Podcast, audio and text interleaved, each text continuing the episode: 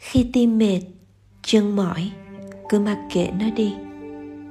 Khi tâm tư quá tải âu lo, khi cảm thấy bị những khó khăn thập diện mai phục, ta đừng cố gắng tháo gỡ.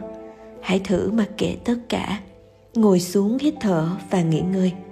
Cuộc đời là ngôi trường lớn, dạy ta vô vàng những kỹ năng. Dù có trang bị, huấn luyện, dạy dỗ kỹ càng đến cỡ nào, thì cũng có lúc ta cảm thấy xuống sức, mỏi gối và trùng chân ai nên khôn mà chẳng dạy đôi lần. Khi còn bé, ta thường mong mau trở thành người lớn. Khi đã trở thành một người lớn, nhiều khi thấy cuộc đời quá mỏi mệt, ta lại ước ao có được một chiếc vé ngược về tuổi thơ để sống vô tư, tràn trề năng lượng và luôn háo hức khám phá thế giới. Khi sống cuộc đời của một người lớn, mỗi ngày thức dậy, ăn sáng, đi làm, một núi công việc một chồng hồ sơ, cả chục email đang đợi. Cả tử thứ như vậy chiếm lấy ta, khiến cho ta cảm thấy ngột ngạt. Kỹ năng sử dụng thời gian ta thừa biết, nhưng có khi cũng cảm thấy bức bách. Nôn cả ruột, vì đến hạn rồi mà chồng hồ sơ kia vẫn chưa được giải quyết. Dự án kia vẫn còn bị bỏ ngỏ, chưa hồi âm email của đối tác. Khi về nhà, thì thân thể ta rã rời. Không ăn thì đói, mà ăn thì nuốt không vô. Vì quá ngán quá mệt, thật là đuối. Đến đi, thành bại. Gặp gỡ, chia xa, vốn là một phần tất yếu của cõi vô thường này. Biết vậy, nhưng khi đối diện với tất cả những mất mát, biệt ly, những điều như không như ý, ta vẫn như gục ngã. Nụ cười hiếm hoi. Dù nước mắt lăn dài trên má thì mọi chuyện vẫn cứ dồn dập. Ngoài chuyện chấp nhận thì còn biết làm gì hơn? Nhưng rồi, có những chuyện khiến cho ta cảm thấy thật là khó chấp nhận. Đời người rất có thể là chuỗi thăng trầm, sau phút huy hoàng, có thể là sự tụt dốc. Nếu thấy mọi sự không thể cứu vãn được gì, ta hãy thử Makino, có nghĩa là mặc kệ nó xem sao. Sau phút ngất ngư chạm đáy tuyệt vọng, ta dừng lại, bình tâm. Thế nên có câu, để thành công trên đường đời, ta có hai yếu tố cần thiết, bạn phải học đó là phải biết phớt lờ cái gì và biết đặt niềm tin ở nơi đâu. Hãy dám tạm gác những thứ linh tinh, bộn bề kia và trở về với sở thích quen thuộc. Hãy cắm một bình hoa xinh ở góc bàn làm việc, nghe bài hát mà ta yêu thích, tìm đến những bạn bè, chiến hữu cùng nhau nhâm nhi tách cà phê nơi quán cốc. Không cần ồn ào, chỉ đơn giản là cùng nhau ngồi ngắm dòng người trôi đi trên đường đời mệt quá đôi chân này. Tìm đến chiếc ghế, nghỉ ngơi. Đó là lời của ca khúc ngẫu nhiên của trịnh công sơn những giây phút mặc kệ khó khăn, hướng tâm đến niềm vui nho nhỏ sẽ giúp tâm tư ta cảm thấy sự tươi mới. Khi tâm tư tươi mới, thanh thản, tâm trí ta mới dễ nảy nở những sáng kiến và ý tưởng mới. Có những việc dù ta không muốn, nhưng nó vẫn xảy ra thì chỉ có ta mới biết ta đang cần gì, ta đang muốn gì. Tự mình biết riêng mình và ta biết riêng ta. Dù ta có như thế nào đi nữa, thì cuộc sống vẫn thế. Cuộc sống là thế.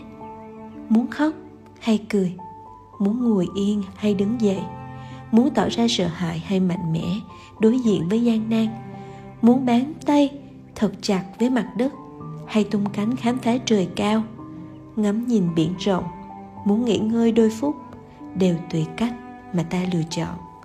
Khi quá mệt, dừng lại nghỉ chân không phải là sự đầu hàng, mà là nghỉ ngơi tạm thời để hồi sức sau chặng đường đua, đường dài. Vài phút nghỉ ngơi hiệu quả có thể giúp ta phục hồi năng lượng để có thể tiếp tục cất bước đi cả một chặng đường dài và ta sẽ trở lại đường đua một cách mạnh mẽ hơn, tươi mới hơn đôi mắt luôn thấy hoa hồng. Không có khổ đau nào là tột cùng. Không có thất bại nào là tột cùng. Chỉ có đôi mắt nào đó là tột cùng của bi quan mà thôi. Đời người luôn luôn khó tránh khỏi những chuyện không may, không vui, những thất bại và khổ đau. Cách mà ta đối diện và cảm nhận với những điều này thể hiện tư duy và tính cách của ta. Người lạc quan ngắm hoa hồng mà quên gai nhọn kẻ bi quan, chỉ thấy gai nhọn mà quên hoa hồng. Ông bà xưa thường nói rằng, trong cái rủi có cái may, họa vô đơn chí, phước bất trùng lai. Với ngụ ý chung rằng, hãy cố gắng giữ lấy cái nhìn lạc quan, an nhiên trước mọi sự, không nên vội suy sụp, cũng không nên lạc quan thái quá. Có những lúc ta tưởng ta đã là tột cùng nỗi đau tột cùng của thất bại, nhưng sau cơn mưa trời sẽ lại sáng. Dù thế nào đi nữa, ta cũng nên giữ tâm thái lạc quan. Chuyện đâu còn có đó, mọi sự tổn thất chỉ mang tính tạm thời. Sách cổ học tinh hoa có câu chuyện nổi tiếng rằng, ở biên giới phía bắc trung hoa, có ông lão làm bằng nghề nuôi ngựa. Một hôm, con ngựa của ông bỏ đi đâu mất? Hàng xóm tới an ủi về sự mất mát này. Ông nói, tôi tuy mất ngựa, nhưng đó có thể lại là một điều tốt. Một thời gian sau con ngựa của ông trở về, dẫn theo một con tuấn mã khác. Hàng xóm lại sang chúc mừng. Ông nói, được thêm con ngựa quý, cũng chưa chắc là điều tốt. Con trai của ông rất thích cưỡi ngựa. Một hôm, cậu bị té gãy chân. Hàng xóm đến chia buồn. Ông nói, con trai của tôi bị gãy chân, nhưng chưa chắc lại là điều không may đâu. Khi đó, hàng xóm nghĩ do gia đình liên tiếp xảy ra nhiều chuyện nên ông buồn và suy nghĩ luẩn quẩn một năm sau, nước láng giềng sang xâm lược, con ông bị què chân, không đủ điều kiện sức khỏe để đi tuyển quân. Trong khi bao nhiêu thanh niên trai tráng khỏe mạnh khác thì phải ra trận đánh giặc. Vậy đó, trong họa có phúc, trong phúc có họa. Không có khởi đầu nào là mãi mãi và cũng không có kết thúc nào là vĩnh viễn. Và rồi, ở đâu đó trong cuộc đời này, sẽ có con đường cho ta lựa chọn sẽ có những điều gọi là bắt đầu và không có điều gì gọi là kết thúc. Có thể khi đang đối diện với sự cố, ta không đủ bình tâm để nhìn nhận khách quan mọi sự. Ta như con rối để mặc cho những cảm xúc tự nhiên bị giật dây. Khi sự cố trôi qua, khi ta đủ bình tâm để suy nghĩ, rất có thể ta sẽ nhận ra những khía cạnh tích cực, những kết quả dễ thương của những sự cố ấy giúp ta học được bài học nào đó, giúp ta hiểu rõ ai đó hơn. Và khi ấy, cái nhìn của ta đối với sự cố ấy cũng sẽ dịu dàng hơn, như một đóa hoa hồng vẫn lộng lẫy, tươi đẹp biết nhường nào cho dù có rất nhiều gai. Không vì có quá nhiều gai mà hoa hồng kém đẹp, mà ta lại bớt yêu hoa, đúng không các bạn? Khi gặp trở ngại, ta chớ vội bi quan khi bị đẩy vào bóng tối, trái tim ta phải là nơi đầu tiên thắp lên ánh sáng. Không có gì gọi là kết thúc mãi mãi, bởi ngay trong những kết thúc đã có những hạt mầm của sự bắt đầu. Không có khổ đau nào là không có lối ra, không có thất bại nào là tột cùng nếu đôi mắt ta luôn hướng đến hoa hồng, chứ không phải chăm chăm nhìn vào những chiếc gai. Thương yêu bằng trái tim và bằng trí tuệ thương những người ta thấy dễ thương thì khá dễ. Thương những người mà ta thấy chưa dễ thương mới thật là tình thương công phu, bởi nó hàm chứa sự chấp nhận. Nếu muốn người khác làm điều gì cho ta ta hãy làm cho họ điều đó trước. Người khác như một tấm gương phản chiếu chính ta. Nếu ta muốn được người khác tặng hoa, ta hãy tặng cho họ hoa trước. Nếu ta muốn ăn no, mặc ấm thì hãy san sẻ áo cơm với những người gian khó hơn ta. Hãy chân thành chúc phúc cho người khác được ăn no, mặc ấm. Nếu ta có cái nhìn không thiện cảm đối với người khác, thì người khác khó lòng có thiện cảm đối với ta. Những sự không thiện cảm này có thể làm nảy sinh nhiều mâu thuẫn, xung đột. Thương những người ta thấy dễ thương thì khá dễ rồi. Thương những người mà ta thấy chưa dễ thương mới thật là tình thương công phu bởi nó hàm chứa sự chấp nhận. Ta thường bắt sống nhanh với những người có suy nghĩ và sở thích giống ta, và thường không ưa những ai không giống ta ở mặt này hay mặt khác. Yêu thương những gì không giống mình chính là sự yêu thương chân thành, chứa đựng sự tôn trọng giá trị riêng của mỗi người. Thương yêu là bản năng, nhưng còn cần thêm trí tuệ, cần thêm sự thấu hiểu có một câu chuyện dễ thương rằng có ông lão nông dân nọ từ lúc trẻ cho đến lúc già đều chuyên mày mò nghiên cứu, lai tạo những giống dưa. Năm nào, dưa nhà ông cũng được mùa, sai quả, và năm nào, vợ ông cũng miệt mài làm món dưa muối để dành ăn quanh năm. Mọi người nhìn vào, thấy gia đình ông bà rất hạnh phúc.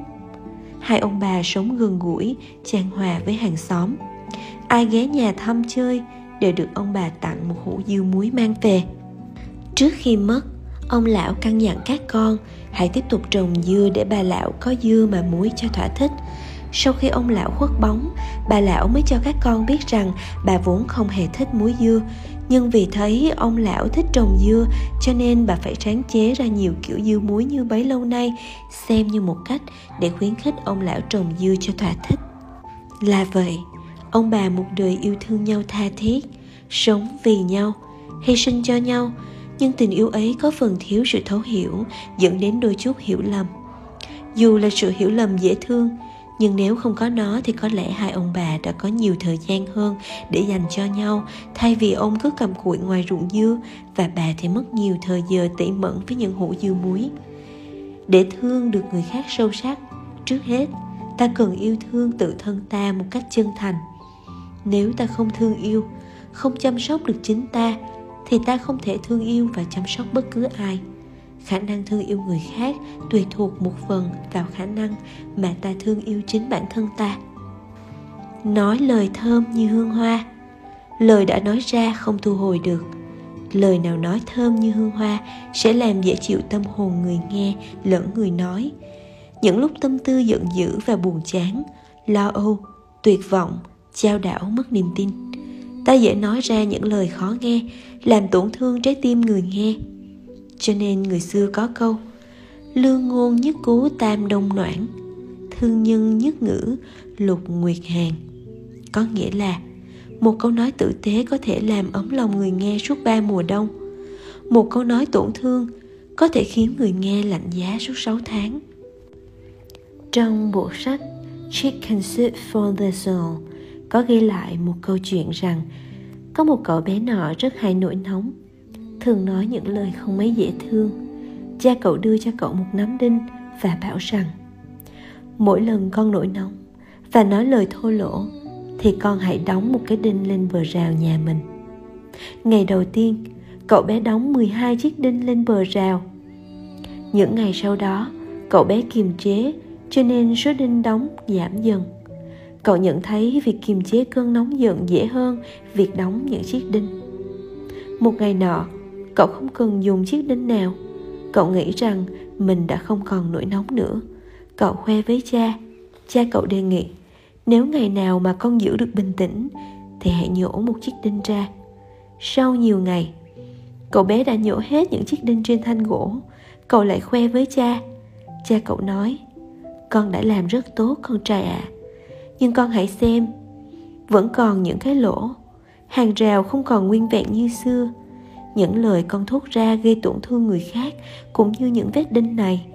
Cho dù con có xin lỗi, thì vết thương trong lòng họ cũng khó mà lành lại. Những lời nói thô lỗ cũng như những mũi đinh có thể đâm vào tim người khác. Cho dù ta có hối lỗi, xin lỗi cỡ nào, thì những vết đinh ấy vẫn còn hằn trong tim vết thương do lời nói gây ra không hiển thị rõ ràng trên da thịt, nhưng sự đau đớn thì không cùng. Cả những lời nói thẳng cũng cần được nói một cách khéo léo nhất để có thể đến được với người nghe. Lời thẳng mà thô thì vẫn có thể khiến cho người nghe cảm thấy chói tai, cảm thấy tai dữ dằn và thô kệch. Kết quả là họ không đủ bình tĩnh để tiếp nhận thông điệp mà ta muốn truyền tải. Người xưa đã dạy, chim khôn kêu tiếng rảnh rang người khôn nói tiếng dịu dàng dễ nghe. Vậy nên, chúng ta hãy thường nói những lời có tính chất xây dựng, những lời ấm áp tình người. Ăn có nhai, nói có nghĩ. Lời nói nào bạn kiềm chế được thì là nô lệ của bạn. Lời nói nào là buộc miệng thốt ra thì đó là kẻ đã sai khiến bạn. Ta nên làm chủ những phát ngôn của mình bằng cách suy nghĩ cặn kẽ trước khi cất lời hãy nói những lời thơm như hương hoa, những lời khiến cho người gần hơn có thể hóa địch thành bạn. Ta cũng đừng tiết kiệm những lời chân thành khen tặng, khuyến khích người khác, khen tặng khác với nịnh nọt và giả tạo, bởi sự khen tặng có thiện chí và lòng chân thành.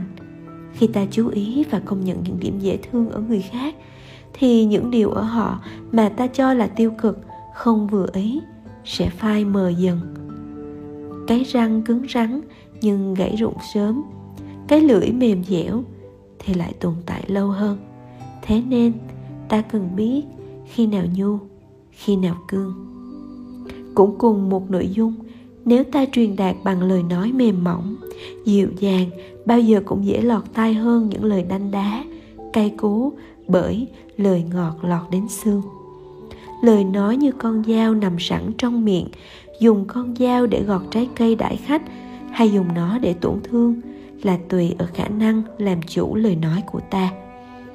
Ta cũng đừng trì hoãn việc nói lời yêu thương và tốt lành với những người xung quanh, bởi cuộc sống vốn vô thường, ta khó biết trước, phút sau, giờ sau, ngày sau liệu có còn được bên nhau yêu thương hay không mà không chịu nói ra.